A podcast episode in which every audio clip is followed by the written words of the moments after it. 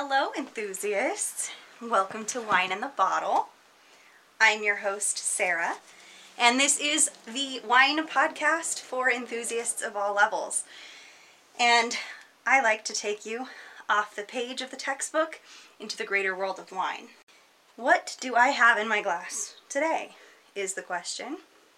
This is a champagne, a true champagne from Champagne, France. In fact, it's a Piper Heidsieck. And Piper Heidsieck is one of the oldest champagne houses in Reims, France. And I'm sure that I'm pronouncing that wrong. It's maybe it's Reims. I'm not sure. But Piper Heidsieck dates all the way back to 1786, I believe. And it was founded by a German man named Heidsieck who fell in love with the Champagne region and decided to create something beautiful champagne. Now, he was not the first person to make champagne that is credited to Dom Perignon. Well, whether or not that is actually true is debatable, but Dom Perignon famously said, Come quick, I am tasting the stars, when he discovered champagne. So, what makes champagne so unique and so special? And what does it really mean? Well, that's a great question because I think to most people, champagne is ubiquitous for any bubbly wine, but that's not at all correct. Champagne is its own unique element, its own production style, and it comes from a specific place. In fact, any sparkling wine labeled champagne has to come from Champagne, France. Otherwise, it's not really champagne. So, what makes this glass unique? It's biscuity and bready with a little bit of mushroom and hay. It's definitely been on the lees for a while, which means that it has sat on the yeast cells in the bottle for an extended period of time. For standard champagne, the restriction is that it must age on the lees, on the yeast, for at least 12 months. If it has a vintage stamp on it, on the bottle, if it specifically says it comes from a certain year, it has to be on the lees for at least three years. Sometimes can be aged for a decade or more. This particular wine is the Prohibition edition, and I'll bring the bottle back up again. So this is the Piper Heidsieck bottle. It's a Brut, and it is their Prohibition edition, so it was um, in celebration of the repeal of Prohibition. So this wine was definitely aged for a while, but I still get these beautiful primary characteristics from it as well. There's yellow peach and apple, honeysuckle. Not quite as much citrus. I do get a little bit of lemon, but it's uh, stone fruit, green fruit, and floral. So if we take a taste here.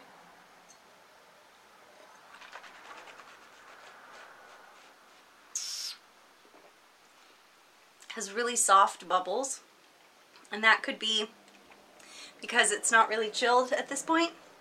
It's been in my glass for a little bit.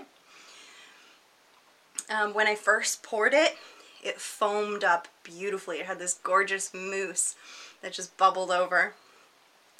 Um, on the palate, it's kind of got some weight to it. There's definitely a roundness and a heavy, not full body, but definitely on the heavier side of medium. It is a little tangy on the palate, more lemony, a little yogurty. Um, and there is a bit of minerality in here as well.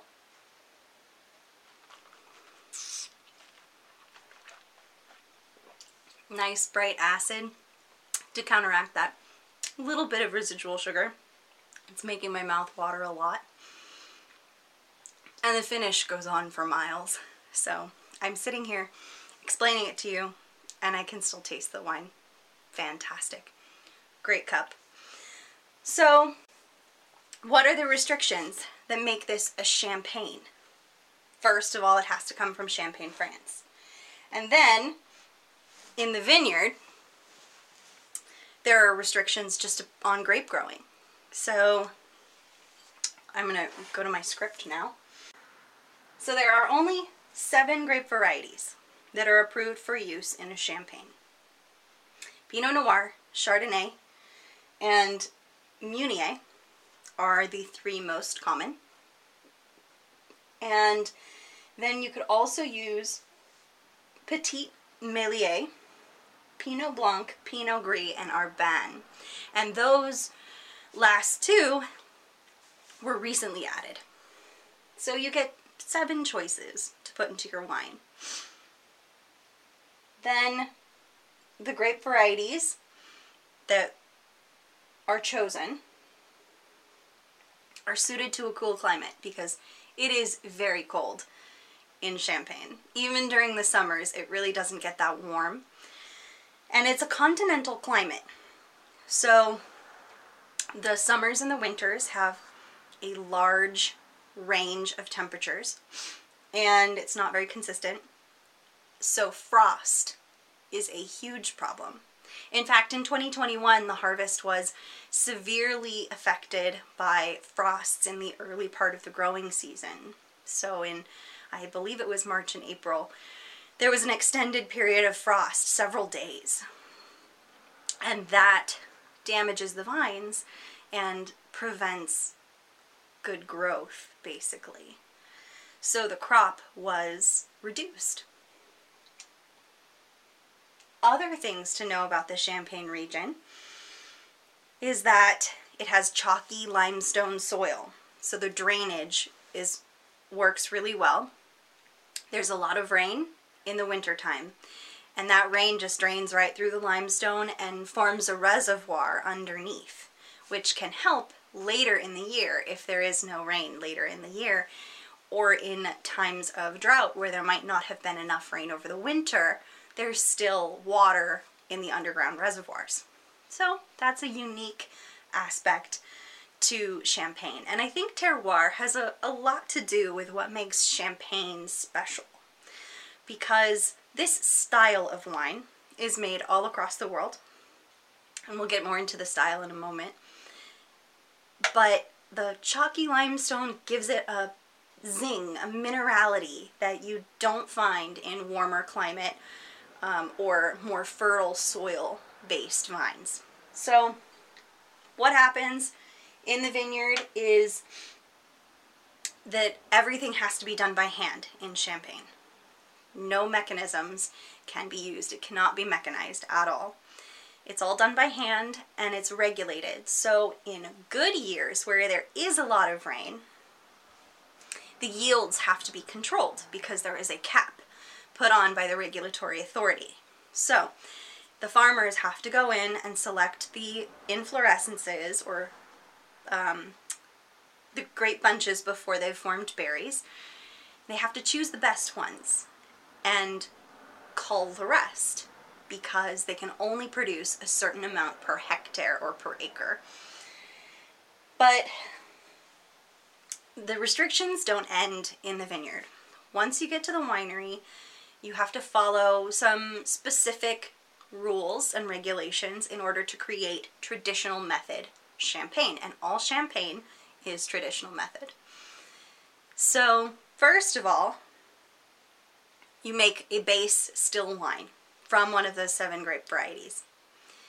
The still wine then gets bottled and you put in a liqueur de tirage, which is sugar mixed with wine and yeast. And what that does is you put it in the bottle and you cap the bottle. And it goes through a secondary fermentation in the bottle that it will be sold in. And that, that is a regulation as well. It has to be secondary fermented in the bottle in which it will be sold. So in that bottle, the yeasts eat the extra sugar and they eventually will die.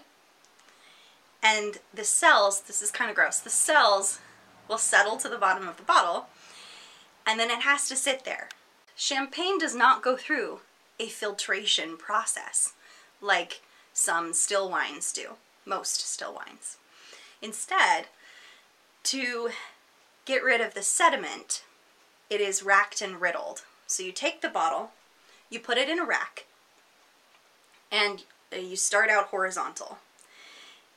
And then every so often, depends on the producer, you go in and turn the bottle ever so slightly so now it's at a slight angle and it's also been rotated. And the best champagne houses do this by hand. It's a very slow, very tedious process. Some champagne houses will use what they call a gyro pallet, and it is mechanized, and it will do that same thing just on a more consistent level. So once you have rotated the bottle to the point where it is now vertical, you disgorge and get rid of all that sediment. So you freeze the neck of the bottle, open up the cap, and the pressure from inside the bottle, because that secondary fermentation has produced carbon dioxide, which has mixed in with the solution of the wine, and that's how you get those beautiful bubbles. It's carbon dioxide. So the pressure pushes on the ice in the neck of the bottle, which has trapped all the sediment inside and pops it right out.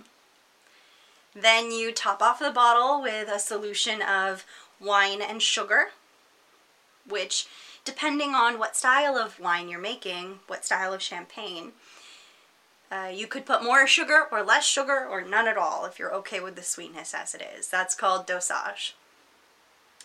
And uh, this new wine, or the same wine that you had, in the same bottle gets corked and sent off for sale. And that is traditional method. And traditional method is made throughout the world, but it can't be called champagne. It has to be called sparkling wine. And in Germany, it's called Sekt. In South Africa, it is um, Cap Classique. And here in the United States, it's traditional method. Sometimes you'll see it referred to as method traditional in French.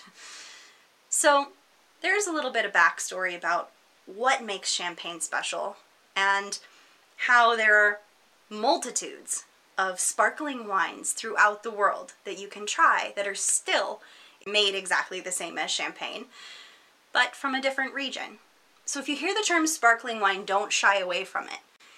And now I think I'll cut to an interview with Paula Kornell of Kornell Sparkling Wines here in the Napa Valley and see what she has to say about champagne and California sparkling. Um, so thank you so much for coming on the podcast. Um, I always like to give my guests the opportunity to introduce themselves because you know better than anyone what your passions are. So what's your elevator pitch?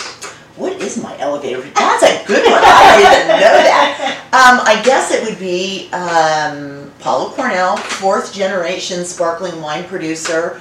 Um, my great grandparents and grandparents all made sekt in Germany, and then my father here.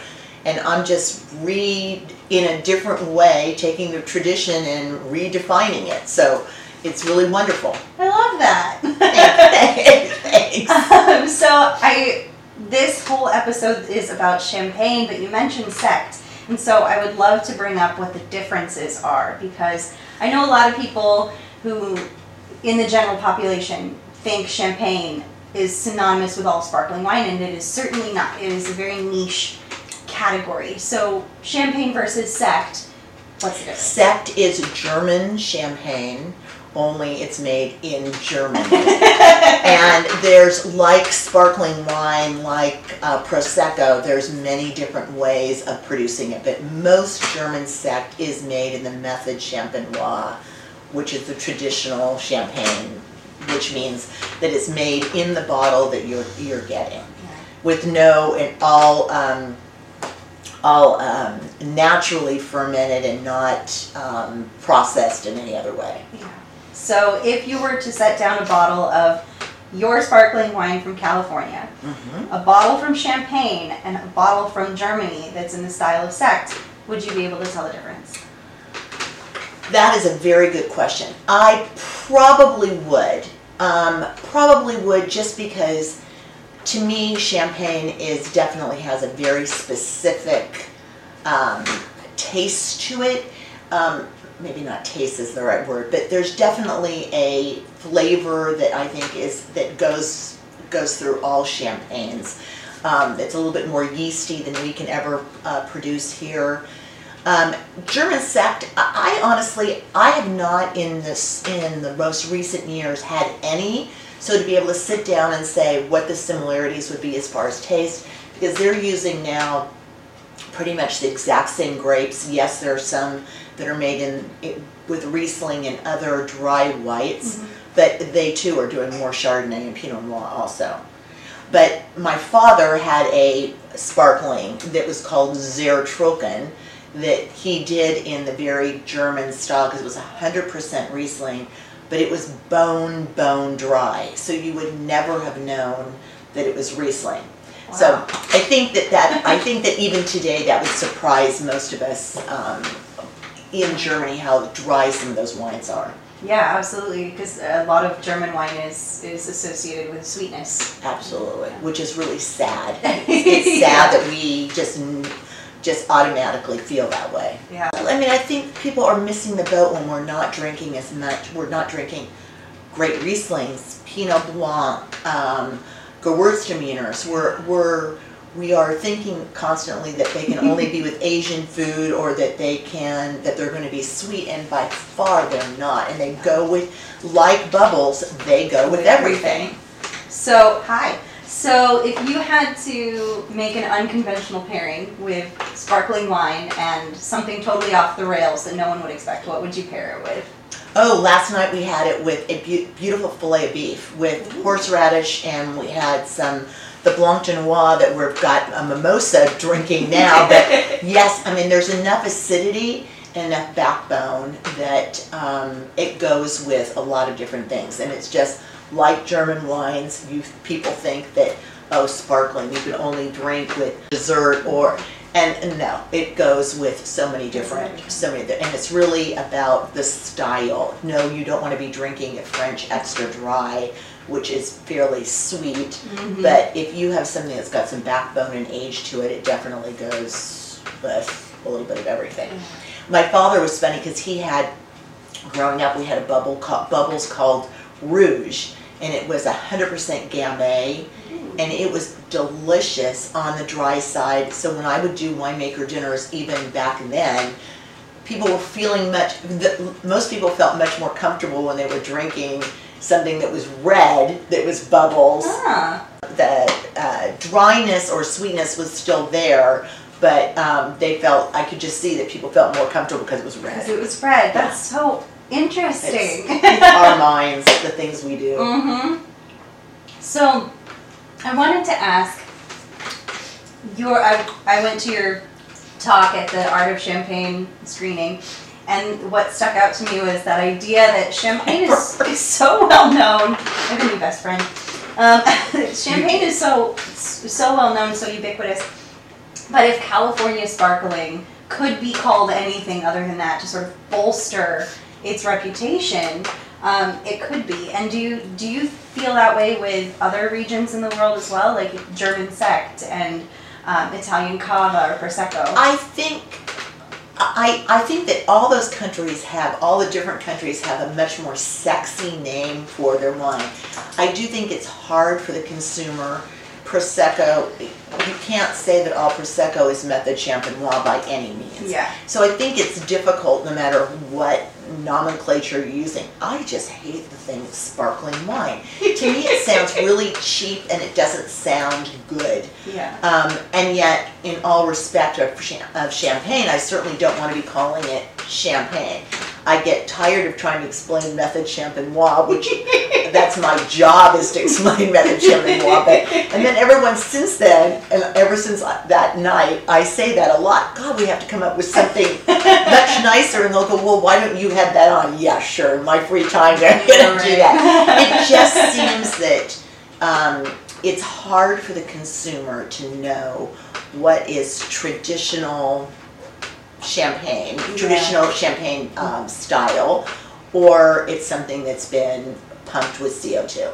And even with pricing, it's hard to explain too because you have all those proseccos coming into the market that you can buy from anywhere from uh, from six dollars to twenty five dollars, and my Brut goes anywhere from fifteen dollars to twenty five dollars, and here that's Method Champenois, so it's Yeah. hard to even put a price on it. Um, so I don't know. I always tell everybody to look for Method Champenois or traditional method On the bottle. on the bottle.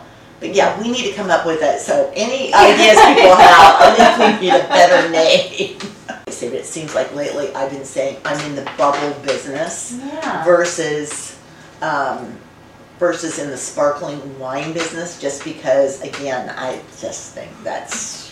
You know, but bubbles Yeah. could be just about anything. It could be bubble bath. It could be. so, so I'm like, oh, that's okay, as long as it's got bubbles in it. Bubbles. It's good. I love that. Um, do you have a preferred method of more like the house method or the vintage method of sparkling wine? I think both. I mean, tr- truly, it's both. For me, um, um, for my uh, for my brand, it's important that I have something that is truly um, has my heart and soul, which is the Blanc de Noir and uh, my Blanc de Blanc that's still on the yeast. So those are vintage wines, and they're all Napa Valley. Okay. Um, so for my brand, as we go on, everything from Napa Valley is vintage, and meaning that it's also aging longer on the yeast. yeah. Where the Brut is a year and a half on the yeast, and it, but it's a California appellated, but it definitely fits the needs for um, uh, bubbles that can you can be enjoying every single day, and that you which you should be. I mean, to me, I don't care if you're drinking the Brut or the, or, or if you're not drinking mine, but drinking, I think bubbles is a really enlightenment for each day. As Dom Perignon supposedly said, Yeah. I'm tasting the stars. Absolutely, absolutely. You know, and I never, I mean, here we have a mimosa in front of us. I mm-hmm. truly disliked mimosas terribly because I think most of it, what we've all had, especially if you go out, is the least expensive bubbles that, and usually it's not Method Champenois, and bad orange juice. Yeah. But if you get great orange juice and great bubbles, it really uh, makes a whole elevated ex- elevated experience. So now I'm like, God, I kind of like this to start the day. and no, I don't do that every day. That's the wine business. yeah. Oh yeah. Oh It's, yeah. uh, it's funny. I, I- my day job is uh, that I'm sales and concierge. I tell my guests all the time, you gotta when you're in Napa, it's okay to start early. you, you bet. You bet. You bet. Um, I do like when people are visiting here, and um, I do not have a tasting room, so everything is here at the house. And just as you see, part of it is being entertained by these creatures, or you, enter, or the guests entertaining my dogs. Um, but I do like to catch people in the morning because I think it's more, it's fun to start your day out with some bubbles and um, it's obviously good to finish your day off too, but I like them before they hit every Cabernet producer in the Right. valley. and they come to you after Yeah, several glasses Yeah, of fifteen percent exactly. wine. so, what do you think makes the Champagne region so unique? The heart and soul. Definitely the people, the the people, the history, um, the legacy that has taken place. Um, like what we heard in that movie was the strong influence of, of very strong women Yes. um, that have made that business so um, have carried on for so long. Um, I think, and they've mastered their trade. I mean, it's it's an incredible trade, and I think other parts of the world, including the United States, we we all make good bubbles, but I think it can we can continue to do better, and I think we are doing better too. Uh, yeah, they're jokesters, uh, but, yes, uh, I think it's to me it's a lot of the tra- tradition Tradition. has really been part of it. And their legacy of vineyards, they do so much sourcing of, I mean, one, I believe it's Krug that has, I can't even believe how many different vineyard sites that they're sourcing from to make their wine. where then there's others that are getting their grapes from one from one vineyard in particular. So it's all over the board. But this stylistically, it's just different from what we're doing. Definitely, absolutely. Um, I think terroir factors in pretty strongly as well, and I know that you know there's debate on whether or not terroir is is functional in a glass of wine. I think it is. Um, because of everything that goes into growing that berry that goes into your bottle, it's really it, all of the factors are important. So the the chalky soils of Champagne versus our 33 different soil subsets. Absolutely, absolutely. And to be, the last time I was there was uh, just before COVID, and to be there in the middle of February with snow on the ground and it being truly a winter wonderland, which we don't get, we don't get here. I'll turn this off, sorry. So my psychiatry is definitely making jam. So it is cracks me up where I'll open the door some mornings and there's boxes of fruit out there and it oh God bless it, I better do something with it. So I I love I love I love being able to do that. So That's awesome. My grandmother used to make jam all the time, but she's got really bad arthritis now, so it, Oh, it God, makes the stirring hard. yeah, it's hard. I mean, so please help yourself. Absolutely. Thank you so much. So, um, what's your take on caviar and champagne? I love it. Yeah? I love it. And matter of fact, I'm doing um, in the middle of uh, launching a high-low program that is um, um, high being uh, caviar with Polanco caviar, which is a family uh, caviar producer in Ur- Uruguay. Oh, wow. And um, so I'm doing that's the high, and the low is fried chicken. Oh, So. I've partnered with Dave Cruz, who um, started with not he did not start with, but he was with Thomas Keller in the uh, inception of Ad Hoc, and so started that whole fried chicken craze there. So we're just now starting this that really it's back to bubbles go with everything, and you can have a beautiful classic setup of caviar, but you can also have a great omelet with caviar on top, or um, I mean, you don't have to have anything with just caviar, just caviar. Caviar And fried chicken goes with the salt and the, um, um, the fat content of it just is perfect with the acidity of both Brut and Blanc Noir, of any bubbles. It just really goes well. So it's not a new combination by any means, but it's something that but I think that um, saltiness of caviar, and it's back really fried chicken too, the saltiness of both of them, it just, the, the acidity and the yeast just sort of eats through all of that and it's luscious. I love that. I'm a big fan of, of fried chicken and wine with fried chicken. I had a Ghost Block Sauvignon Blanc that I paired with ad hoc fried chicken, and I thought it was the most amazing thing in the world. It does, it really, um, it's really excellent. I mean, there's really, it really works out well. So, but yeah, I think, um, I think, I think caviar and caviar also, to me, it reminds me of learning about so when I was working for Robert Mondavi, we would do it was the era of lots of cigar smokers. yeah. And I would go into Dunhill and I was so clueless about ordering cigars because I'd have to order quite a bit. And I thought I knew I liked a particular cigar. What did I know? I'm not a cigar smoker. so, uh, sitting down with Juan Diego from Polanco Caviar, I thought I knew something. Forget it. I knew nothing. I mean, just the whole breadth of knowing about how caviar is produced, um, nomenclature of names that we think we is a type of caviar. Meanwhile, just a marketing group. So it's really it was it's fascinating. There's so much to know. It's just as nuanced as champagne itself. E- Exactly. Oh, so wow. what our job is now to make it all much easier so people can enjoy it. Absolutely. So, with aging champagne, there's all the different styles in between. Mhm. Minimum 12 months on the leaves, sometimes up to five years. Do you feel like the different aging categories go well with different occasions or different food pairings? That's a very good question. hmm.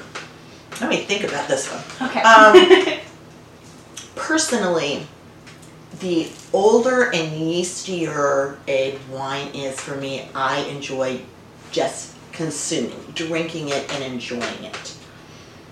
Um, the things that are a little bit heavier, as well as those that are lighter weight, I love having with. So the lighter weight, yes, can be drank by itself, but it's also great with fruit or with.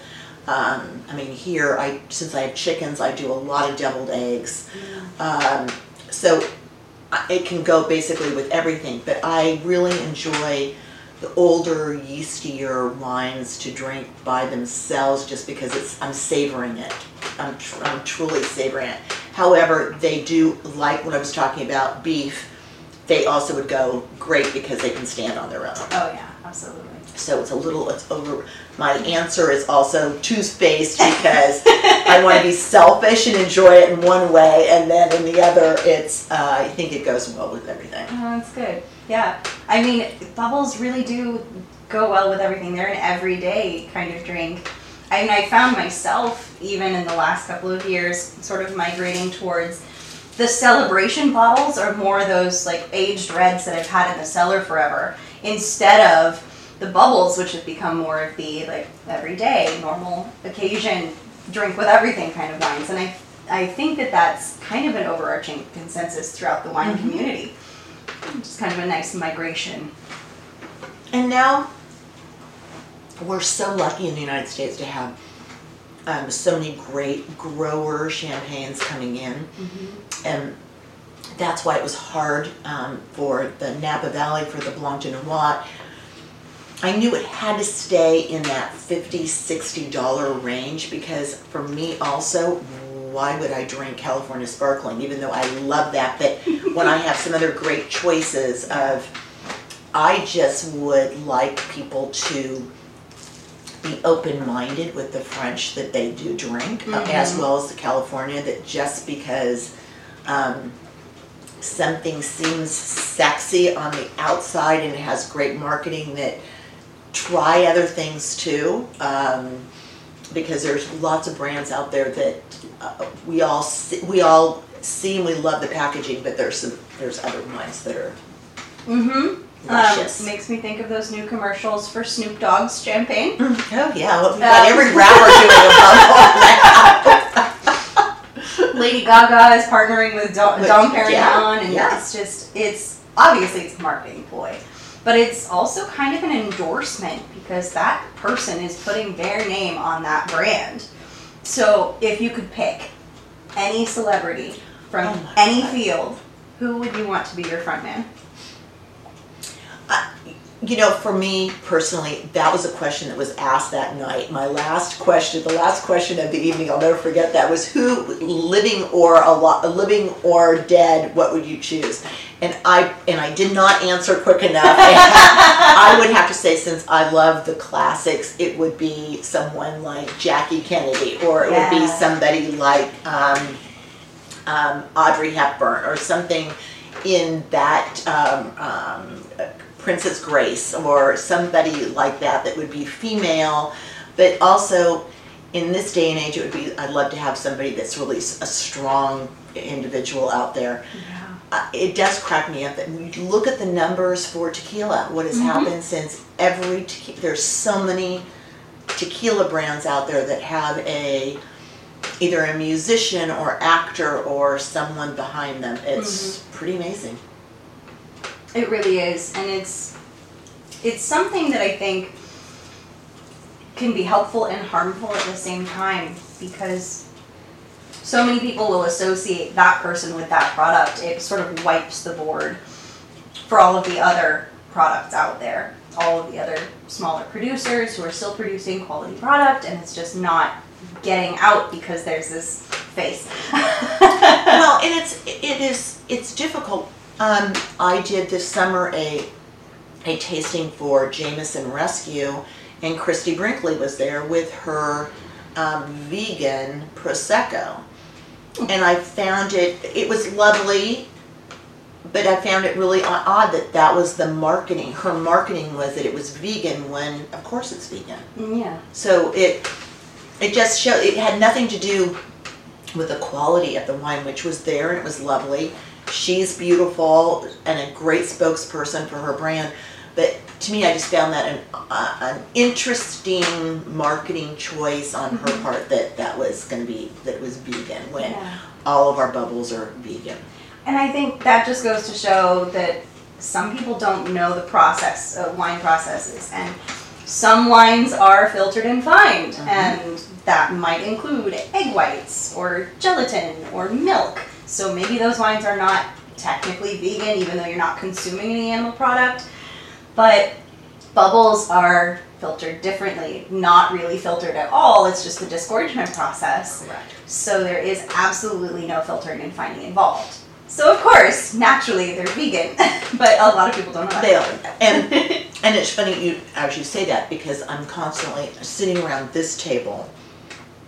I will be have done a whole tasting and then I'll someone will ask me a question. I'll say, "Do you know how bubbles are made?" And it's because it's back to cigars or caviar. We don't know. So that's why I'm always pleased. You know, can I explain to you how champagne or sparkling wine is made? And then the light bulb goes off in people's eyes, and now I get it. Now I understand, which I think we just take it for granted that we, that I take it for granted that everybody assumes that they know how champagne's made. Yeah. I grew up and out as you being a birder, I grew up with peacocks Yeah. because they killed rattlesnakes. Mhm. And living on the eastern side of the valley where it's more arid, there were quite a few more. So I have peacocks here. I don't think they know what a rattlesnake looks like. They wouldn't have a clue. They Yeah, not a be finding shelter. Not exactly. they would not have any idea. Hi. Oh God. Yeah, so it's just it's one of those things that I find really interesting is how many different styles of wine there are, even when you break it down into red, white, bubbles, and then break it down even further from there. So Because how often do you hear, I don't like Chardonnay? All the time, but there's so many different styles of So then all of a sudden you put the Chardonnay in front of someone that is not a butter bomb, that's not over oaked, that is got great fruit and great depth to it. Um, then all of a sudden, oh, I like that. So sparkling is very similar to the. It's, you know, someone will say to me, well, what? Joe Blow had some other brand. Well, of course it. It's just like I drink numerous different Cabernets. Um, Of course you're gonna. We. I don't. You'd be sick and tired of drinking the same. thing. For all of us, sick and tired of drinking the same thing all the time. I've had the pleasure of working with um, when my family's winery closed in '92. I went from um, working with my father in Bubbles to Joseph Phelps to be um, uh, VP of marketing for a couple of years, then went on to Mondavi, and then have ran quite a few other wineries, and then started a consulting business about 15 years ago. And I've just been lucky to work with so many great winemakers as well as great brands. And I- I'm lucky to be able to pull those out and have multiple vintages of things that, and to be with good friends um, that are here in the valley that I always think when you drink a bottle of wine, oftentimes people drink that in a different country and they order the wine here and they go, it's not the same. Well, it's not the same because it was a whole experience that you had. Yeah. And for me, it's, I love drinking friends' wines because it makes me happy that it was there, they produced it and their heart and soul went into it. So um, I love, uh, so I love California. Um, I love Rhone blends, so I love things from both North and Southern Rhone. So I gravitate towards those Okay. oftentimes. Um, and then still drink lots of bubbles. So if I can drink, you know, if somebody brings in a good bottle of bubbles, I'm always happy and happy to learn about different areas. I had lunch in September with a friend of mine, and she brought wines. Let me see, we had a South African bubbles, we had a Croatian bubbles, we had a Russian bubbles. I mean, it was so much fun to taste some of these wines that I would never have had the opportunity to to taste from these Yeah. different countries, and they all have their own nuances. Definitely. So, which type of tasting do you prefer more? Do you prefer regional side by side or a vintage side by side? Oh my goodness, great questions. thank you. um, I would well both in for different matters. Yeah. Both. I think trying a uh, vertical of wines uh, is always incredible to see how something has aged over a period of time or how vintages have been so different as as is the terroir and soil. But then also to be able to taste wines that um, that are pre- fa- fairly much fairly the same that as far as the um, the percentage of Chardonnay and Pinot Noir, the location, but to see what the winemaker's style is, as well as the where um, where the grapes are grown. But here, if you put most Napa Valley bubbles together, uh, you're going to see quite a bit of difference, even though so many of us are getting fruit from Carneros, and we're getting it from different areas in Carneros. But really, it's the style that the winemaker is putting on it, just like a chef. You give chef this four chefs the same um, recipe, is all going to turn out differently. This is the Blanc de Noir. Correct. So, what can you tell me about your uh, process for this specific wine? Sure. So um, the brand right now has two wines: the Brut California and uh, Napa Valley or Carneros Blanc de Noir. This was the first wine for me to release, and it definitely is my baby. Um, it comes from a great vineyard called Mitsuko's. And Mitsuko was married to Jan Shrem from Clos Pegase. She was also a good friend of my mother's, so to go full circle, which is kind of cool. Um, she was given this vineyard by her husband for Valentine's Day, and gave her he gave her a Tiffany's blue box with dirt in it. And the note said, For the 365 days of the year that I love you. And he gave her 365 acres in Carneros. Oh my god. And for me, um, working for Mondavi all those years and doing events in vineyards surrounding this property, I never knew there was a piece of land that was 365 acres right in the middle of Carneros. wow. So I'm honored to be able to have a few blocks there of both Pinot Noir and Chardonnay.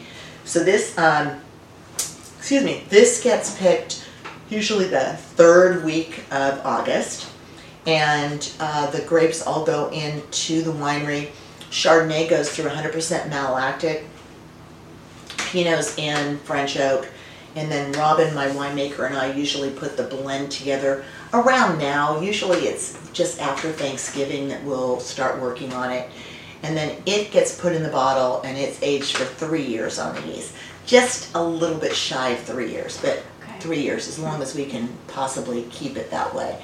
Um, and we're just truly going for some elegance, some um, some nice weight to it, and that's why the Chardonnay goes through malo because in lieu of being able to age it for as long as we really would love to age it, um, it's that that really is what happens. Uh, we have a Blanc de Blanc on the yeast right now from the same vineyard, which is 100% Chardonnay, and that will not be released until it'll be degorged in 24. Okay. Um, and I'm going to be showcasing that at this year's Premiere Napa Valley. Uh, the first vintage, this is the 19 Blanc de Noir, the 18 I had for uh, for Premiere Napa Valley a few years ago, and I used old Hanns Kornell Blanc de Noir. I think it was 86 Blanc de Noir as the dosage. Oh. So it was called something old, something new, and the Blanc de Blanc will. Um, it's from. We've decided that this particular uh, five cases is from one one piece of the block, and I'm naming it after my mother because Chardonnay in Carneros as well in Champagne. It's the queen. And we used to call my mother Queenie, so it is in honor of her. We're doing we're doing that. Sweet.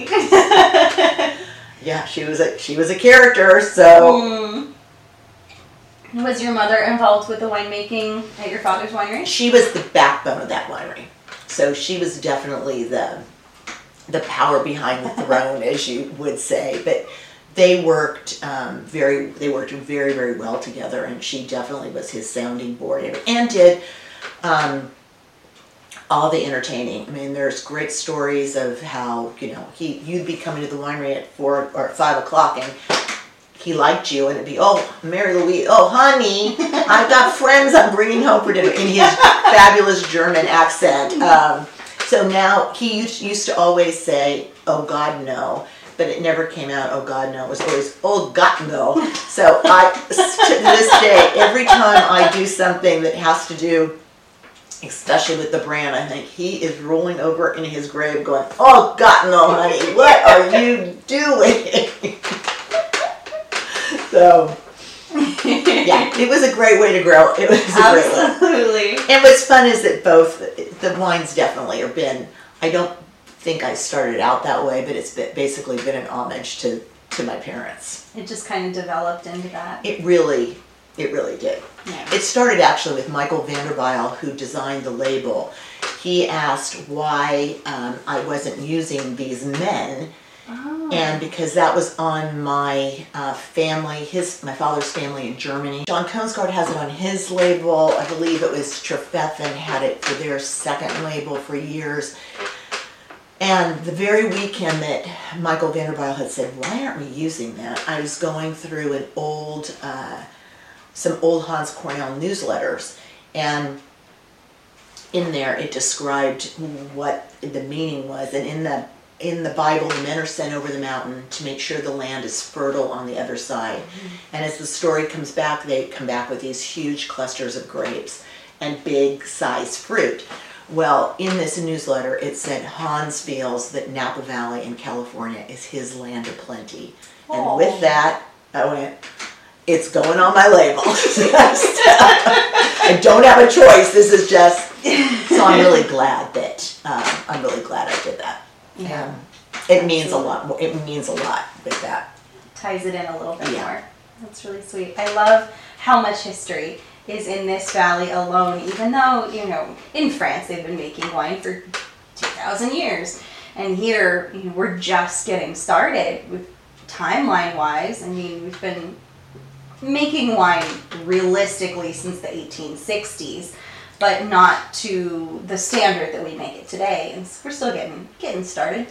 Yeah, there's it's there's so much history and it's um, we either don't take time to learn it or we take it for granted and it's and it's great that there's still I had a group here not long ago that um, that said they, they were asking a million questions about things and they said can you please tell us about the saga of the Mondavis and I went, well, sure. So I start telling about Robert Mondavi and Peter Mondavi, and then it's time for their their driver to be here. And just as they're getting on the bus, Pete Mondavi drives in, and I said, Pete, I just told these people about the saga of your family. He said, did they spend the night?